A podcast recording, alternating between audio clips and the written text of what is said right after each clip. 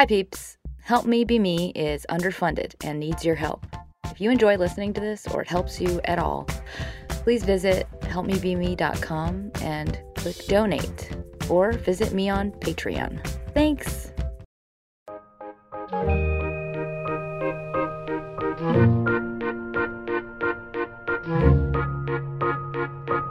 Hi, everyone. It is uh, me, it's Sarah May. So, I have a power up for you today, and I'm calling it brain clutter. It's really a smattering of things, but it's for analysis, ambivalence, endless stuff. Just checking, pursuing, not knowing if any of it is right, or just asking yourself, like, when will I finally be happy? Am I doing the right thing? Is this the thing that I should be doing? But then there's constantly another thing on your to do list. So it's kind of about trimming out the mental work we create for ourselves. And it it's like men- mental work that fills the day and maybe it seems like it's going in circles. Um and this is uh, I'm recording at home. So you might hear random birds and dogs and car horns. So do you find that you are constantly busy and overbooked? Do you feel like you cannot relax or allow yourself to be idle because you have a constant impulse to pursue the tasks on your to do list? Like, what do I do next? What is my path?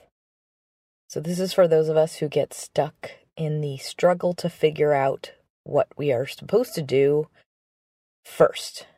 So, maybe you get stuck in the fretting about what has to be done instead of just doing. Um, and you probably cause yourself a lot of anguish or worry and overwhelm. So this is like a bunch of random insight around this issue. And hopefully, one thing I say will break through. So, I have some tools, and a lot of these are really just food for thought. So, the first one is recognize and put down the second arrow. So, this is basically in Buddhism, there's this principle of there's two arrows. There's the thing that hurts, and then there's the second arrow that's optional, that's like us fretting about the thing that hurts, that's out of our control. So, this tool is about taking the obsessing about the thing out of the equation, because that part is optional. And that could be obsessing about how much you have to do, or feeling like you're not doing it right or not doing things right or you should be doing something else. All of that is optional. That part is the second arrow, and it hurts a lot more than the original arrow, which is just um, the work that you have to do. Like the obsession obsession around not wanting to do it or being like super overwhelmed by the size of it is the part that causes pain. The actual work is not that painful. So let's think about let's let's just use the work example. Think about the last time you had to do something that was tedious and painful, like a lot of stuff. The actual work, picture that when you actually finally did it. It was probably annoying, but it was probably not like painful and haunting. The actual analysis is what really caused you suffering. So, in that moment in the future, try to remember you are only affecting this moment right now. So, as soon as you start to go into worry, trim away any thoughts or focus that are not relevant to what you can actually do in this moment right now. It's about the future. You're stabbing yourself with the second arrow. And that part is always optional. It's just about reminding yourself to put it down. So the next tool I'm going to call get real to do. So type A'ers, I guess everybody just tends to stack things on their to do list and get kind of this is how you you get in a habit unseen to you of busying yourself, of constantly being occupied. No space, no room in your life. So we tend to fill to do lists with a lot because we think we'll feel better if we do more. Like, I can and I will do all of this now. Like, you push yourself to tackle a shit ton of stuff in a day. But what you don't realize is that becomes every day. And that becomes a life lived unconsciously over time. Like, you don't have the room to just be. Your brain is constantly, you're on a treadmill. You're constantly playing catch up. So that's not actually benefiting your life ratio. And it's also not benefiting your productivity. I mean, you can accomplish quite a bit, but it leads eventually to a state of, um, I would call it non reflective, two dimensional thinking. You, you never get access to the rest of your brain because you're only in solving mode. So you don't get the deeper wisdom and you uh, kind of get to a place of mental paralysis because you're constantly like checking, looking back and forth and back and forth and back and forth. You don't get the the deeper awareness that might be telling you maybe I don't even want to be doing these things at all because you're just busy. You're constantly busying. So I want you to look at your to-do list right now and look at just scan over it and think is there anything on this list that can wait until another day that I really don't have to do today at all. Cross it off. Simplify. Make your to do list, make it a goal to make your to do list sparse. And um, the goal of it is not to accomplish the most shit possible. The goal is to have a mental balance where you have access to the real you, the non busy, non clenched hamster wheel you. That's the real you. I mean, you are so much more than the shit you have to do. And if you have a really to really overwhelming to-do list and like you always do, this is something I just started doing for myself. Look across that list and there are things you know you probably can't do or won't do today, but it's almost like um, you know, you're you're torturing yourself or punishing yourself by putting it on the list. Whatever those things are, cross them off. Get rid of them. And make the list a completely achievable um, set of things. So it's the second one. Next one. This is a boring name, but it's intention setting. So if you're the type of person who jumps from thing to thing, like you start doing one thing and then immediately you're like, oh, but I forgot to order the blah blah blah, and then you jump to a different thing. So this is a another Buddhist exercise, but you before you start doing a task, try stating aloud your intention before you even start. For example, um, you would say, I will finish this task. Um, I will accomplish this task. I will f- complete this task. I will complete this blank. Um, and then just start it. And just be, just by saying your intention to complete it or to finish this will make it like you're actually a higher, a higher ratio of actually finishing the thing just by saying it aloud. The next tool fast action burn cream. so, if you're the type of person who freaks out about all the things you have to do, like you're like, oh my God, I'm so overwhelmed. Oh my God, I'm so overwhelmed. Instead of uh, in that moment, think of yourself like you have a burn. And in order to cool it and get some like amazing relief immediately. It's because it feels really painful in that situation. You're like, ah, I don't know what to do. I don't know what to do. I'm so overwhelmed. that rumination, when you're stuck in that state of holy shit, I'm screwed, you are you're paralyzing yourself in the pain. And what immediately makes the feeling go away is just working on one of those things. Just being in a state of taking action on one of those things. So when you do that, I know sometimes there's things on your list that have like infinite, like it'll take weeks or whatever. So before you start action on that thing, set a commitment for a specific increment of time, one that is achievable. For example, one hour or 45 minutes. I'm going to work for 45 minutes on this thing. And when you break things down into those types of increments, like goals that are that small, you get such immediate relief just because you're actually doing something.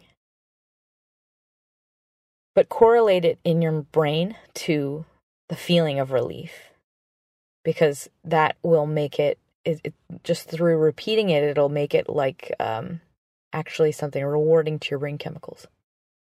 The next tool I have, I'm calling it brain support slash moral support. So when you're accomplishing tasks, I think it's really helpful to move your body. I don't know if there's something you can do that is on your list that you could do while you're walking. I have a desk treadmill for this reason because it helps me it helps my brain chemicals flow better when I'm moving. Um, and it also helps me commit. So if you can't do that, Another thing I recommend is pairing something that is rewarding that you love with the task. Even if it takes a little bit longer, it just feels like it's a little bit more um, worth worthwhile. Like it take it makes the time feel like it's better spent. So I like to smoke meat while I do my homework. Um, this, I don't even know what number that is. So the next tool I have, this is a grounding reflection. So think of yourself at an earlier stage. You do this just in your mind, or you could do this in a journal. Think of a time in your life when you were stuck and you were suffering from, let's just call it an affliction of some sort. You were in a in a different stage of your personal evolution, something you overcame. And just picture that old self. And now just like embody that self, embody how you felt, what was hurting you, and where you, what your worldview was like at that stage. And now just kind of pay homage to that self and feel compassion for that self. And from the place you are now. And know that you have changed dramatically since then. You have come so far and you've done so much by changing yourself, by choosing change and working toward it and accomplishing it and growing. And you you have grown a greater ability to do that again.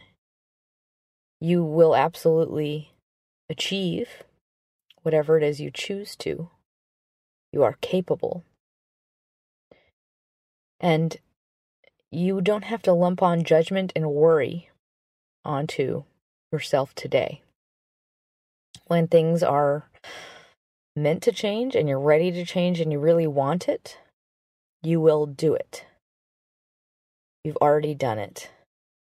And you are capable of that and much more because of what you went through. So the next tool I have, I'm calling stick to plan A. Always the best plan. A lot of what happens when you're in a state of overthinking is you get just trapped in the analysis part. And there was a time in our lives when we didn't have to analyze, we would just do. And it was always just as good an option as any. Analysis is like the curse of the modern world and it just causes us to waste so much energy. So, this is like my go to rule of thumb don't debate.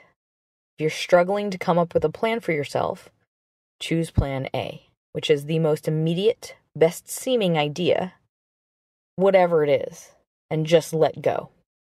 Fully commit as though you don't have a say and it's set in stone, and let go of the other options and just go all in. Be 100% in that experience and treat it as valid and exactly what it's meant to be in your life, which is original. It's never going to happen again afterwards. It is an experience. The analysis is the thing that makes things lesser or it adds a layer of judgment that is superficial and it's just wasteful of your energy. All of this is just life. A lot of people don't have the the problem that is judging things we do. They just have to do. And that makes life so much easier, makes it such a relief in so many ways. So there's nothing wrong or right about anything you do or anything you choose. It just is. So let go. Let things just exist as original entities in your life, serving just the purpose of novel processes that you get to experience firsthand. And even if they're terrible, they are wonderful. Because literally, when something causes you to feel upset or react or feel unhappy, that is a sign of growth, of opportunity. The feeling in you of feeling that rub of like, I don't like this. That is a part of you. It's pointing towards something inside that needs work, that might need to flourish or might need to, to grow or change. So, what is that? That's an opportunity to investigate. What is that feeling? Maybe you have to grow your tolerance, you have to practice um, patience. Maybe you have to grow your compassion. Maybe that's teaching you, reminding you to have a sense of humor. Maybe it's an opportunity to practice mindfulness. The hard times in life are the gifts um, of opportunity for growth. So look for them, scan for them, use them. When we when things stay same and perfect and manageable, we don't grow. We become very boring and shallow. So you want all of those growth opportunities. The next tool is called Mini Thought Loop Cleanse. So this is something just to do regularly. I do this often now that I actually have a reason to, but deliberately leave your phone at home or turn it off for extended periods of time. And they can be really small, insignificant periods. For example, when you're going to take your dogs on a walk or you're heading out to run errands. Um, just choose to leave your phone off and like in the glove box or just keep it off or in airplane mode while you're at home on the weekends. It's just to give yourself the tiniest bit more mental space. It'll create a little bit more room.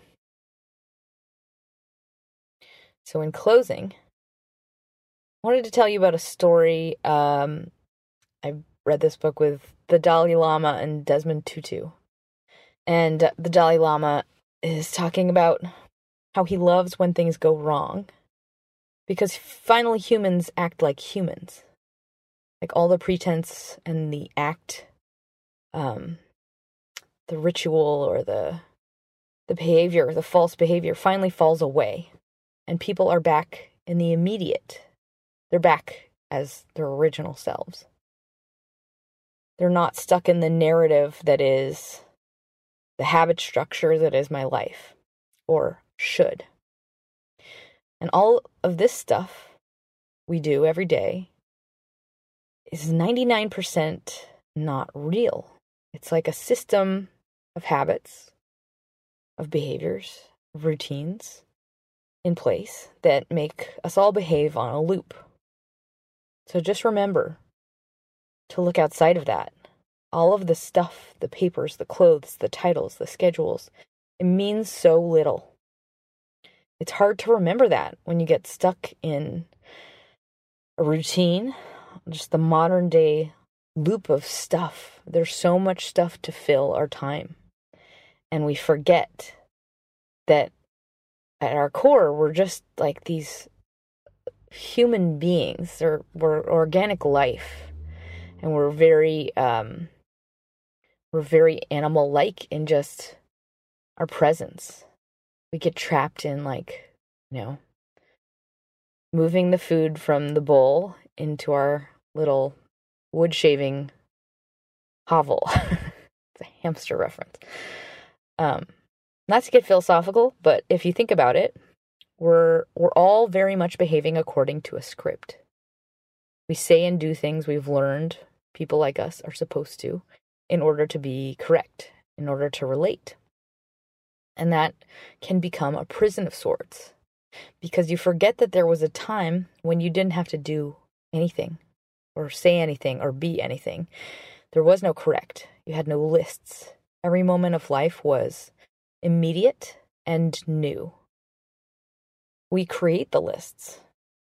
And yes, we have to live and we have to survive, but there is a balance to be struck that results in a better, more memorable life lived. And you have to even realize that and then deliberately choose it in order to, I guess, strive in the right direction. For example, maybe the goal of life isn't success. Maybe it's not money. Maybe it's just having a happier, more peaceful day today. Maybe the highest goal for you is being a great spouse. Maybe it's just living more presently, more deeply, more connected to nature. It's food for thought. I wanted to leave you with a fun tool. It's a dream reflection exercise. It's one that I've been doing lately, and it's blowing my fucking mind. Our dreams are basically the spewings of our unconscious. They are like the things our unconscious has been trying to get us to realize, and our conscious brain is not paying attention to. So, tonight, before you go to sleep, ask yourself, or maybe write it down Inner self. If it is your will, please reveal to me any messages you would like me to know. Love me and feel free to customize that. So, and then when you go to sleep, keep your phone near your bed.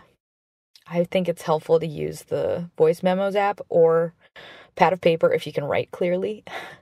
And as soon as you wake up, you might wake up at like three in the morning. I tend to wake up at three and then five and then six. Write down your dreams, everything about it, the feelings, where you are, any mentions of animals and waters, water specifically, but not just literal facts, but strange descriptors, feelings, smells, things that don't make sense, anything that doesn't belong. And then tomorrow, when you read that dream, look for the places in the dream where a character is stuck or where something or someone doesn't belong and know that you are not you in the dream. You are everything. Like you're you are the house, you are the animal, you are the body of water, you are the gate, you are the like any inanimate object is still you. So the goal is to look for any moment of conflict where things are kind of stuck and think about what that feeling represents. What is that feeling similar to in your life? Look for the animals. If there's an animal in your dream, where what is that animal or other character trying to do? What does the animal represent? Like what adjectives would you prescribe to that that character? How is that character feeling? What would that animal say to you if it could speak? How does it feel? Why is it doing what it's doing? Just basically give it a voice as if it could talk. And then examine is there anywhere else in your life that has a similar feeling? What are those adjectives correlated to in you? Are there any places in your life that you are equally stuck? Was there water in your dream? What did it look like? Could you see it? Or the describe it? Or the details of it? Was it blocked? Water represents like your deepest intuition, like your original soul, your original self. So if something was related to the water or around the water in your dream, what was it? Who was it? What could this possibly represent as a symbol in your life, like as a metaphor in your life? What does this mean to you? Our unconscious brings up objects and people that symbolize certain ideas and feelings to us. Like, so it's not about that thing, it's about what that thing represents in our memory. Like, they become icons for things. For example, I had a dream that took place outside of my grandparents' house on the roof. My dog was on the roof. And I used to play on the roof all the time as a kid with my cousins. And it was awesome. So it represents total, unfettered freedom. That's what the roof means to me. And the dog is my rescue, who is young and anxious and tries really hard, but is clingy and needy and has abandonment issues. So the dog represents a part of me. So my what I'm reflecting on, what does the connection mean to me? What is that tied to in my inner self currently. And that's all kinds of deep and awesome. And this is obviously a very cursory explanation of something incredibly vast and complex. But it's really revealing to just practice the investigation of these ideas and themes and what they could mean for you. And it's really about the practice of of reflection. The reason to do this is not to get super clear, precise results. Because I will tell you, it's really complicated and it's confusing. It can mean a lot of different things, but it's really interesting. And if you're like me, it's a step removed from your routine, your day to day, which makes it mystical and creative. A thought exercise that takes you one step closer to the life that you are gifted one that revolves around curiosity, wonder, and play. So choose something novel, not prescribed, not a script or routine that has been planned out by culture, something that is off your beaten path. Because as an exercise, that leads you to a more immediate and original you. Your day ratio can be totally different and new starting right now. It begins with you realizing that is something you lost and that you want back. So I hope this inspires you to give yourself a little bit of space or maybe try something new other than another to do. And if you're interested in more of just this colorful philosophy stuff, I, will put three books they're mostly for fun in the show notes. So I hope you enjoyed this. I send you my love. Smile.